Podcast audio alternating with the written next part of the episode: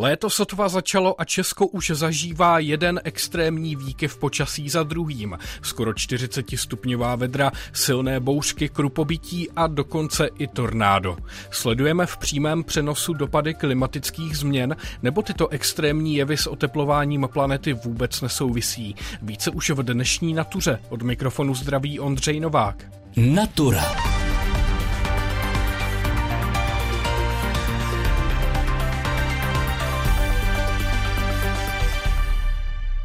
Extrémní výkyvy počasí budí zaslouženou pozornost médií a s tím, jak se rozvíjí debata o změnách klimatu, se tyto jevy objevují na titulních stránkách novin stále častěji. Říct ale zda nějaký projev je způsobený či umocněný klimatickou změnou není tak jednoduché. Pokračuje Ondráš Přibyla, ředitel projektu Fakta o klimatu. U různých typů událostí máme různou jistotu. U vln veder můžeme docela s jistotou říct, že klimatická změna dělá vlny veder častějšími a intenzivnějšími a mnohem menší jasnost toho spojení je třeba u povodní nebo u vln chladu, extrémně chladných dní, které taky můžou být spojeny s klimatickou změnou a tam je potřeba konkrétní modelování událostí. A u konvektivních bouří, tornád, ta spojitost není prokazatelná. Vlastně ten jev je tak složitý a tak lokální, že nejsme schopni najít přímou vazbu mezi klimatickou změnou a tou událostí. Hlavně u vln veder se logicky nabízí, že by měly souviset s oteplujícím se klimatem. V atmosféře je více energie a kromě průměrné teploty se tak posouvají i teplotní extrémy. Vedoucí oddělení klimatických služeb Ústavu výzkumu globální změny Akademie věd Aleš Farda upozorňuje, že v přírodě nic nevíme na 100%, ale souvislost veder a klimatické změny je velmi pravděpodobná klimatologie do značné míry věda statistická. Ono v podstatě mít tu souvislost stoprocentně zatím určitě ještě nedokážeme, ale ta souvislost tam je s pravděpodobností hraničící s jistotou. S pravděpodobností hraničící s jistotou tak můžeme říct, že třeba vedra z minulého víkendu by bez klimatických změn buď vůbec nepřišla, nebo přišla, ale byla by podstatně slabší. Vlny veder a extrémní sucha se v Česku objevovala vždy, ale kdy působila i škody na úrodě či životech. Klimatické změny ale způsobují, že vedra jsou silnější a častější, tedy s pravděpodobností hraničící s jistotou právě to, co nám chybí do těch 100%, to je dáno tím, že ty vlny veder a vlny sucha tady byly i historicky. Takže máme samozřejmě i záznamy ze středověkých kronik o těchto těch událostech, Čili nemůžeme říct úplně s jistotou úplně o všech těchto extrémech, že jsou dané změnou klimatu. Oni by tu byli i bez změny klimatu, ale byli by slabší a bylo by jich méně.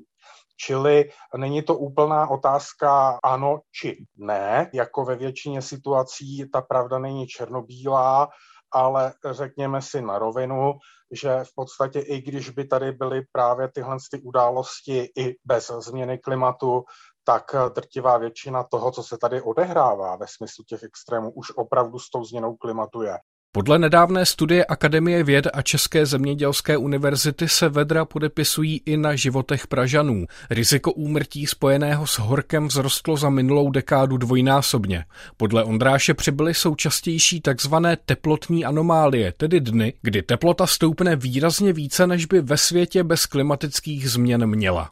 Ty vedra, které byly minulý víkend, tak byly velký extrém. V Doksanech se naměřila teplota 38,9 stupňů a když bychom to porovnávali s dobou, kdy vyrůstali naši rodiče, ať tam můžeme zaznamenat i tu klimatickou změnu, to znamená, když bychom se dívali na to, jaká maxima byly běžná v letech 1960 až 1990, tak zjistíme, že jsme o 15 stupňů výše. Jinak řečeno, v té době, eh, kdy vyrůstali naši rodiče, byly průměrné maximální teploty někde okolo 23 stupňů a ty jsme měli téměř 39 stupňů. Takže to jsme na teplotní anomálii 15 stupňů. A když bychom se dívali, jak časté takovéhle dny jsou, tak v rámci přirozené variability se občas vyskytnou dny s teplotou vyšší než 10 stupňů, než normál. Ale dny s teplotou vyšší než 15 stupňů než normál jsou extrémně výjimečné. Možná si pamatujete letošní první leden. V Brně bylo tehdy nějakých 15 stupňů, což je na leden hodně. Tam vycházela teplotní anomálie, to znamená odchylka od očekávané teploty byla asi 12 stupňů Celsia. To je vlastně teplý den, nečekaně teplý den a takovýchhle teplých dní míváme jednotky v roce. Dny s teplotní anomálií 15 stupňů se v rámci přirozené variability vyskytují jednou za dekádu. Takže tady můžeme říct, že klimatická změna nám ten extrém jako zřetelně posouvá. Vedle veder a sucha, které Česko v poslední dekádě také trápí stále častěji, vědci varují i před častějším výskytem povodní. U nich sice vztah se změnou klimatu není tak úplně jednoznačný, ale podle Aleše Fardy riziko povodní v Česku v budoucnosti vzroste je důvodné předpokládat, že dřív či později i my tady znovu zažijeme třeba nějakou extrémní povodeň, ať už eh, lokální téměř s jistotou a možná i regionální, čili plošné povodně. To je dáno tím, a zejména v těch letních obdobích, eh, že jak se nám ohřívá atmosféra, tak ona je schopná natáhnout do sebe více vodní páry. No a pak přijde nějaká letní bouřka, v které ta voda vyprší to, co očekáváme na základě současné znalosti toho klimatického systému naší země, je to, že se ty extrémní jevy začnou kupit, začne jich být vícero a opravdu velmi nepříjemný scénář, který se jeví uh, velmi realisticky, že se opravdu bohužel naplní, je to, že budeme mít velmi dlouhá suchá léta, kdy období sucha bude několika týdenní krajina extrémně proschne a pak se tím prožene nějaká extrémně silná studená fronta, kdy na jeden den tady začnou řádit velmi silné bouřky, kdy vyprší obrovské až celoměsíční i větší úhrny na některých lokalitách. Nicméně tahle voda, kterou tu krajina potřebuje, pro tu krajinu v tomhle případě bude velmi neužitečná v tom slova smyslu, že když tady v létě bude vyschlá vegetace, už bude třeba sklizené obilí, jo, tak eh, tu vodu nebude mít co zachytit a ta voda se prořítí krajinou Vysvětluje Aleš Varda z Ústavu výzkumu globální změny Akademie věd. V Česku jsme dva roky po sobě mohli pozorovat dokonce i tak vzácný úkaz, jako je tornádo. To loni způsobilo ohromné škody na Jižní Moravě a letos se dokonce vzdušný vír objevil znovu v takřka stejné oblasti, byť napáchal mnohem méně škod. Tornádo jako projev extrémně silné bouřky pocházející z takzvané supercely se nabízí jako ukázka ničivého projevu klimatických změn. Jak ale upozorňuje meteorolog Petr Zacharov z Ústavu fyziky atmosféry Akademie věd, výskyt tornád s klimatickými změnami nejspíš nesouvisí.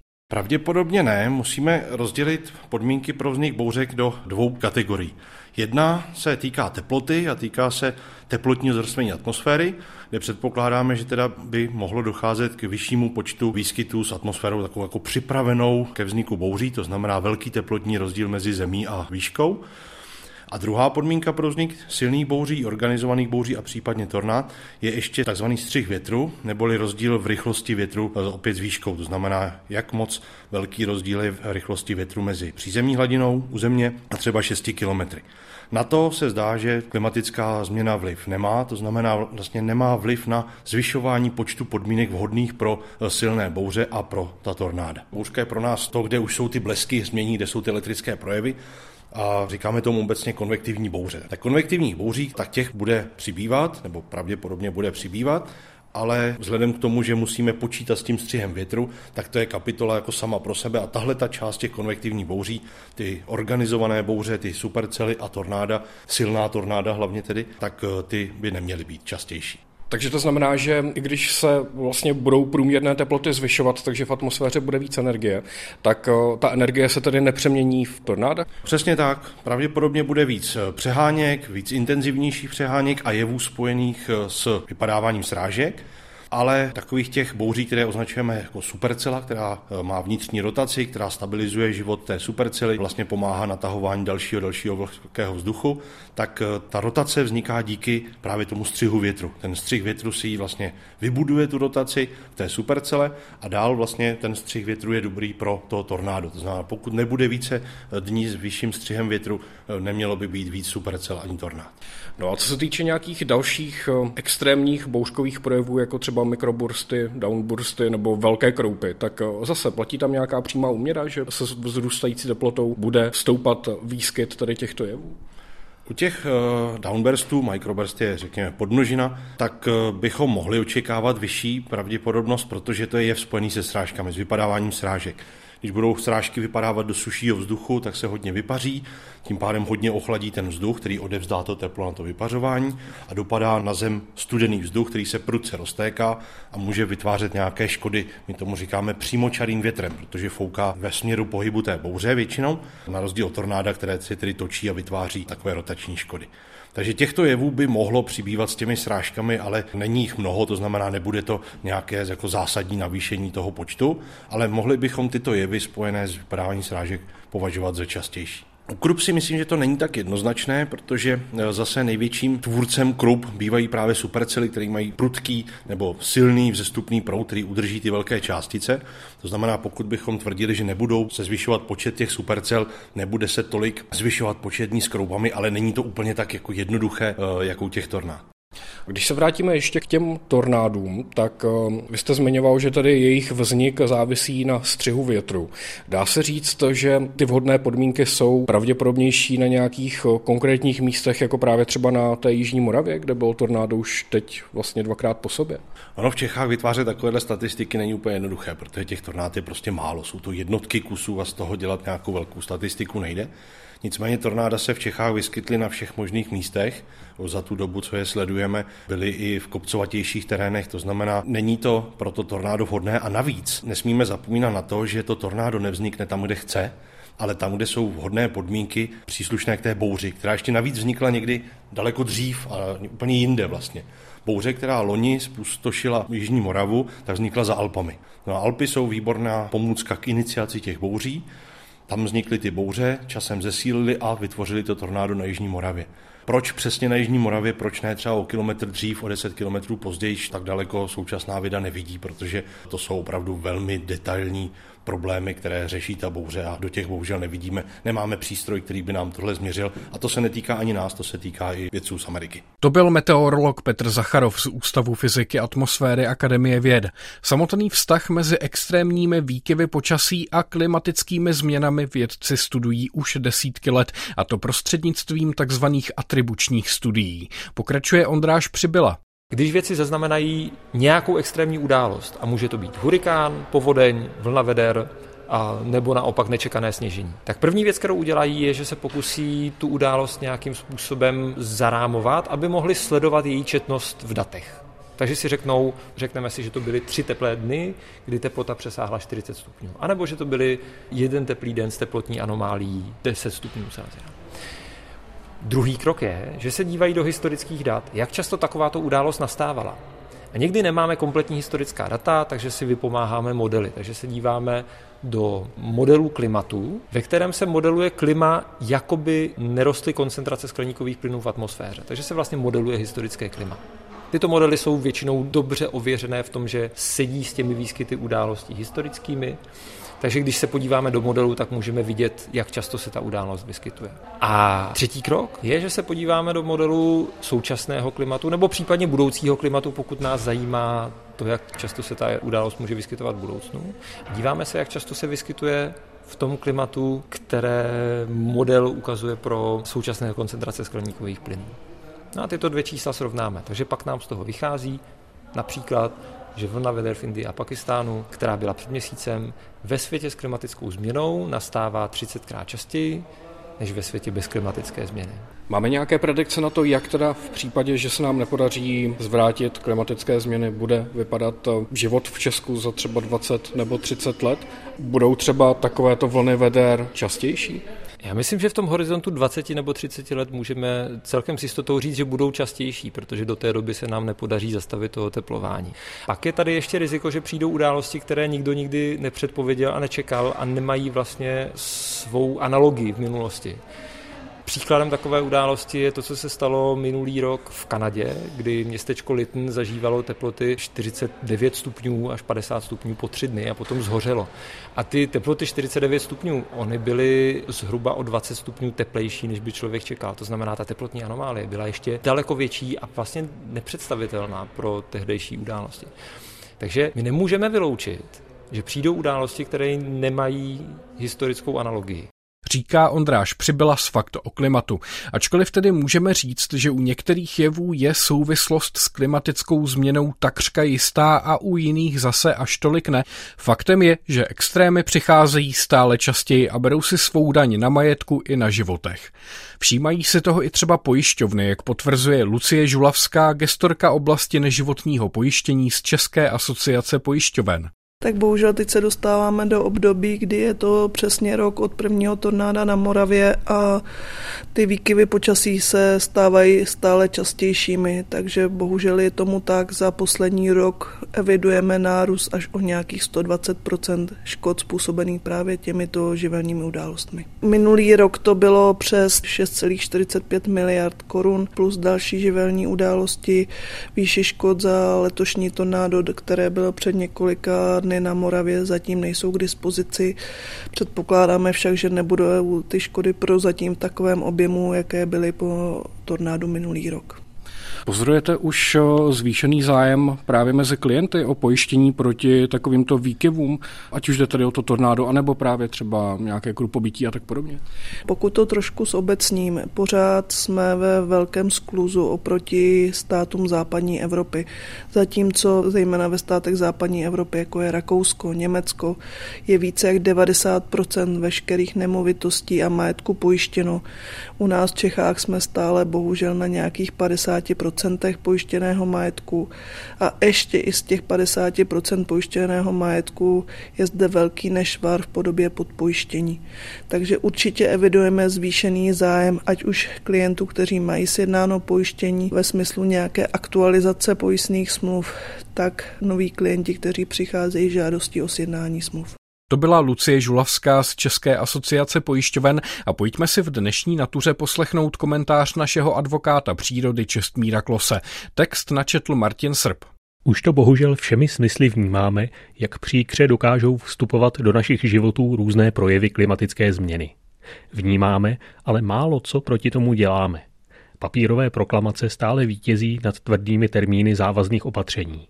Generace současných otců a matek bez zájmu přihlíží, jak různé státní orgány povolují elektrárnám uhlobarona tykače smrdět. Jak je současníkům lhostejné, že smělý plán snížit emise oxidu uhličitého do roku 2030 o 55% nemá větší závaznost než dětské tlachání. Kýžený výsledek v daném roce z nebe nespadne a není nikde zaznamenána povinnost, jak se k tomuto cíli blížit. Ministerstva si v tomto ohledu mohou dělat, co chtějí a autorita, která by omezování skleníkových plynů jakkoliv koordinovala, neexistuje. Zkrátka, chybí nám čitelný a důrazný zákon. Ty tlachající děti naší nedůslednost jistě přežijí, ale pro generací jejich dětí už by to nemuselo být snadné. Už teď se dějí podivné věci. Extrémní červnová vedra k nevydržení. Půdoznalci pláčou, že i po hrozivém dešti je ve spodních vrstvách sucho. Už po druhé navštívilo Jižní Moravu tornádo. A v drobnějším se něco podivného či špatného děje všude. Ještě, že už vymřeli klimaskeptici, kteří kvůli chorobně pojímané zásadě vyvažování novinářských zdrojů po jednom neodborně vyvažovali závěry pětitisícových vědeckých týmů. Bezbřehému a bezobsažnému blafání je konec. Do příčin klimatické změny se s pomocí poznání a vědy lze pustit naplno. Přesto se tak neděje neboť Vladimír Hitlerovič Putin spustil válku a hrozí uzavření ruských plynových a ropných kohoutů. S tím spojená energetická krize a zžíravá inflace omezují vnímání klimatických rizik. Nedejme se zmást. Putin se vrátí do pekla, ale klimatická změna bude strašit dál, posílená o válečné emise. Každý by proti ní měl dělat, co umí. I když sám nemůže nic, ba ani sám stát – Klimatická změna je globální a měli bychom se jí postavit všichni. Jak kdo může. Vy, zákonodárci, vyzbrojte stát dobrou legislativou, ať to konečně funguje. To byl Čestmír Klos, který k nám promluvil hlasem Martina Srba. Extrémní počasí pravidelně plní stránky médií a má výrazné dopady na společnost.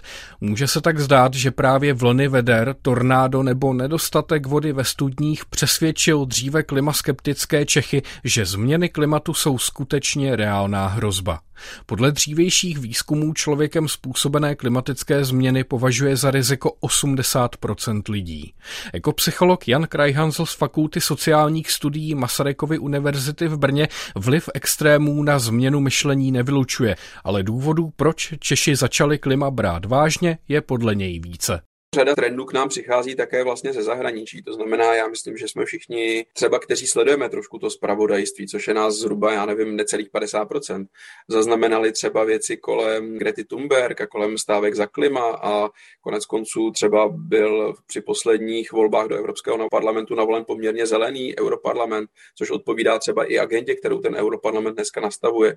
Takže je to taková celá řada věcí, myslím, že i třeba řada opinion makerů, od kterých bychom to třeba nečekali, kteří jsou, já nevím, investoři prostě, nebo lidé dokonce z jako pravicově konzervativního spektra, tak najednou vlastně dneska berou na milost um, solární panely, elektromobily a podobně. To znamená, jako obecně ta společnost tím daleko víc začala žít. Biznis také dneska si uvědomuje, jaké jsou ty trendy a vlastně začal už i ve svých jako interních politikách tyhle ty věci následovat. A zase máme tady vlastně i reprezentanty třeba jako z řad biznesu, ale chtěl bych možná trochu varovat před možná jako nepatřičným optimismem optimismem, že ten trend musí pokračovat dál. Ono se jako ukazuje, že ten trend se taky může jako snadno zastavit a také jako vlastně se může obrátit. My už jsme i v minulosti nějakých třeba 15 let zpátky měli vlastně hodnoty týkající se znepokojení změnou klimatu podobně vysoké jako třeba v posledních dvou letech, ale vlastně šlo to zase třeba po ekonomické krizi dolů a nemáme žádný biankošek na to, že ta podpora veřejnosti bude trvat i v těch jako dalších letech. Takže si myslíte, že je možné, že pokud teď skutečně přijde nějaká těžká ekonomická krize, budou strašně drahé energie, že lidé začnou zase místo klimatu zkrátka řešit něco jiného? Určitě. Jako pořád bych řekl, že budeme mít většinovou schodu na tom, že naše země, Česká republika, má třeba aktivně řešit změnu klimatu. Tam jsme na tak vysokých procentech, tam jsme kolem 70%, že se mi zdá mimořádně jako málo pravděpodobné, že bychom, když to srovnáme s předchozími třeba trendy, že bychom se mohli dostat někam pod 50%. To znamená, pořád tohle bude téma pro velkou většinu té společnosti. Ale zase na druhou stranu, že bych dal ruku do ohně za to, že to bude i za rok, 70%, že to třeba nebude 65%, 68% nebo 62%, to jako úplně jako neumím. Jo? Tam jako hodně záleží přesně, jaká bude tato zima, jestli Rusko vypne plyn nebo nevypne a podobně. A vlastně vůbec jako nevíme, co nás čeká energeticky, ekonomicky ani politicky. My jsme zmínili, že Češi už tady nejsou klimaskeptici, doufejme, že tady ta nálada nějakou dobu vydrží. Na druhou stranu nebojíte se, že ty třecí plochy v té komunikaci se přesunou spíš třeba do oblasti toho, jak tady ty klimatické změny řešit, protože přece jenom jako receptů je celá řada, jsou na to různé pohledy. Já bych si to moc přál, aby jsme tam přesunuli ty třecí plochy, protože vlastně ta otázka zdali změna klimatu probíhá nebo ne, už je jako dávno vědecky vlastně eh, rozlousknutá a vlastně i veřejnost dneska česká už to má jasno a těch klimaskeptiků opravdu jsou jednotky procent v celé populaci. Ta debata tady před námi je a byla by chyba před ní zavírat oči a snažit se ji nějak uhnout. A to je společenská debata, v podstatě i politická debata, jak ta společnost chce snižovat své emise skleníkových plynů v příštích letech. Jak bude třeba probíhat dekarbonizace prostě uhelných regionů? Jakým způsobem jsme připraveni třeba na dekarbonizaci dopravy? Nebo jaké třeba opatření plánujeme pro zemědělství? A tam se netvářme, že je tady jeden jediný recept, který musíme všichni povinně aplikovat. Tady přece těch variant a cest k tomu, jak dosáhnout to snížení skleníkových plynů, asi je několik. Ta opatření mají taky různou efektivitu a podobně. A myslím, že o tom by se měla vést opravdu jako celospolečenská odborná, ale zároveň si myslím, že vlastně i politická debata, aby jsme vlastně těch věcí jako reálně dosáhli. To byl ekopsycholog Jan Krajhanzl a čas vyhrazený pro dnešní naturu právě vypršel. Od mikrofonu se loučí a příjemný poslech dalších pořadů Českého rozhlasu Plus přeje Ondřej Novák.